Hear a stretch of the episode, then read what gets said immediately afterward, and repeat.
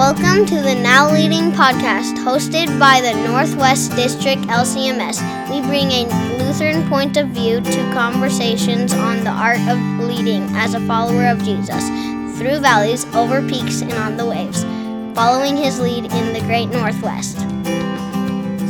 Well, this is Des Kunkel here for the Now Leading podcast, and uh, I am actually at the Now Start event up here at Our Savior Lutheran in Tacoma, and I'm sitting here with Ty Schomer. So, Ty, uh, why don't you tell us just a little bit about yourself first, and, and then why you're why you're here?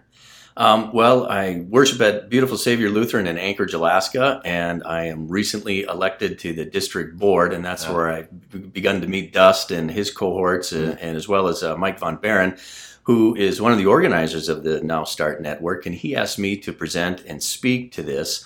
Um, I've got 30 years of entrepreneurial business experience behind yeah. me, and he thought that the folks here might have some benefit to that. That's really cool. So, t- tell us a little bit about this entrepreneur, 30 years of entrepreneurial experience, because I, I, love this story. This is really neat. Well, you know, there's a lot of components to it, but basically, um, I just wasn't a very good employee, so I had to make, I had to find a way to earn a living by my own wits, and that's taken various different forms. Um, currently, I own an investment company in mm-hmm. Anchorage and I'm one of the co-founders of Denali Brewing Company in nice. Talkeetna, Alaska. I've been active in commercial real estate and some other minor endeavors as well.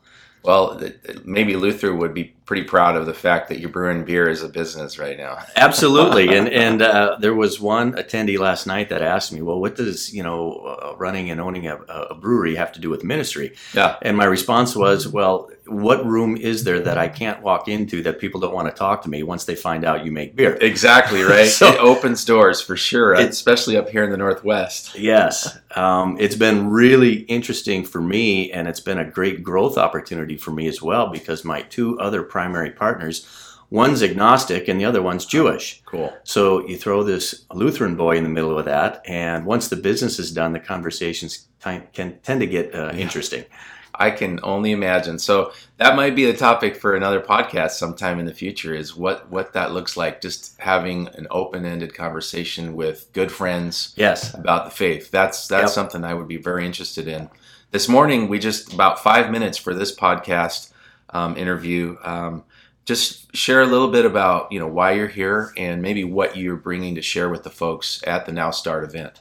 Well, the primary reason that I'm here is for selfish reasons. I said yes to present because once I discovered what this is, I so very much wanted to be a part of it and be connected to it. It's yeah. maybe a little bit easier for us up in Alaska to be a little bit isolated. Yeah. Um, to not look outwardly outside of Alaska in terms of coordinating resources and talents.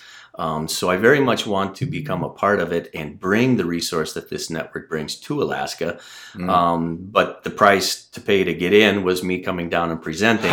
so what I'm going to do, is you got to do what you got to do. Yeah, absolutely. so um, um I'm going to share kind of from a business standpoint. What are some of the things that young Good. ministries need to be aware of and need to be effective at that aren't necessarily strictly mission or ministry related? This yeah. is just um, basic professionalism, basic business skills, and those types of things. And I hope to do that through my own experiences, yeah. so that we can talk about some of my foibles and uh, some things that work. Yeah, that's so cool. I mean, it's so practical and so important to help other people who are starting out as entrepreneurs or just starting new things or new ministries. Um, so that they don't feel like they're reinventing the wheel in every every step of the way. And maybe there's some things that they can learn from you. What I'm hearing is so, so that they don't make the same mistakes you did. Right. Absolutely. so that they can get up the curve a little bit quicker. Yeah. And yeah. so that they can spend more time with where their heart really yeah. is, and that is in the outward ministry. That's that's really cool. So uh, if you don't mind me asking, how about maybe just one of those mistakes that you're going to be sharing with folks, or one of those obstacles that you got through um, that you know from your past that that you'll be sharing with folks today? Well, one of the things is that people very much underestimate the fact that the, the role that naysayers play. Uh, um, we tend to have these grand ideas. We run down the road, yeah. and we tend to spend time with all the people that are in support and encouraging us. Yeah. But really, the gems as to where our stumbling blocks might lie are in the naysayers. Huh. So spend time with the, the naysayers, the critics. if you can satisfy the critics and yeah. if you can embed their concerns, they those are the people that are frankly being more forthright with you. Yeah. all the people that are encouraging you, some are very genuine, but you won't know which ones are just Mm. telling you what you want to hear and which ones are really Right. in support of what you're trying to get done. So that's just one little thing that Man, I'm is bring. that is so insightful because uh, when we have a great idea, we often, at least I know I do, I, I want to lean towards the people that Sure. love the idea. I don't want to lean towards or listen to the people who are like, well, yeah, well, what about? Right. Yes. So I'm hearing you say that that's those are the people who can be the most helpful because They're going to highlight some of the stumbling blocks that you might be facing and aren't yet prepared for. Yeah, yeah, that is really cool, Ty. That's thanks for sharing that little nugget uh, that you'll be sharing with everyone here at the Now Start Network event, um, folks. As you're listening into this podcast, I hope you've been encouraged. This is just a really brief moment with one of the presenters at the Now Start Network event.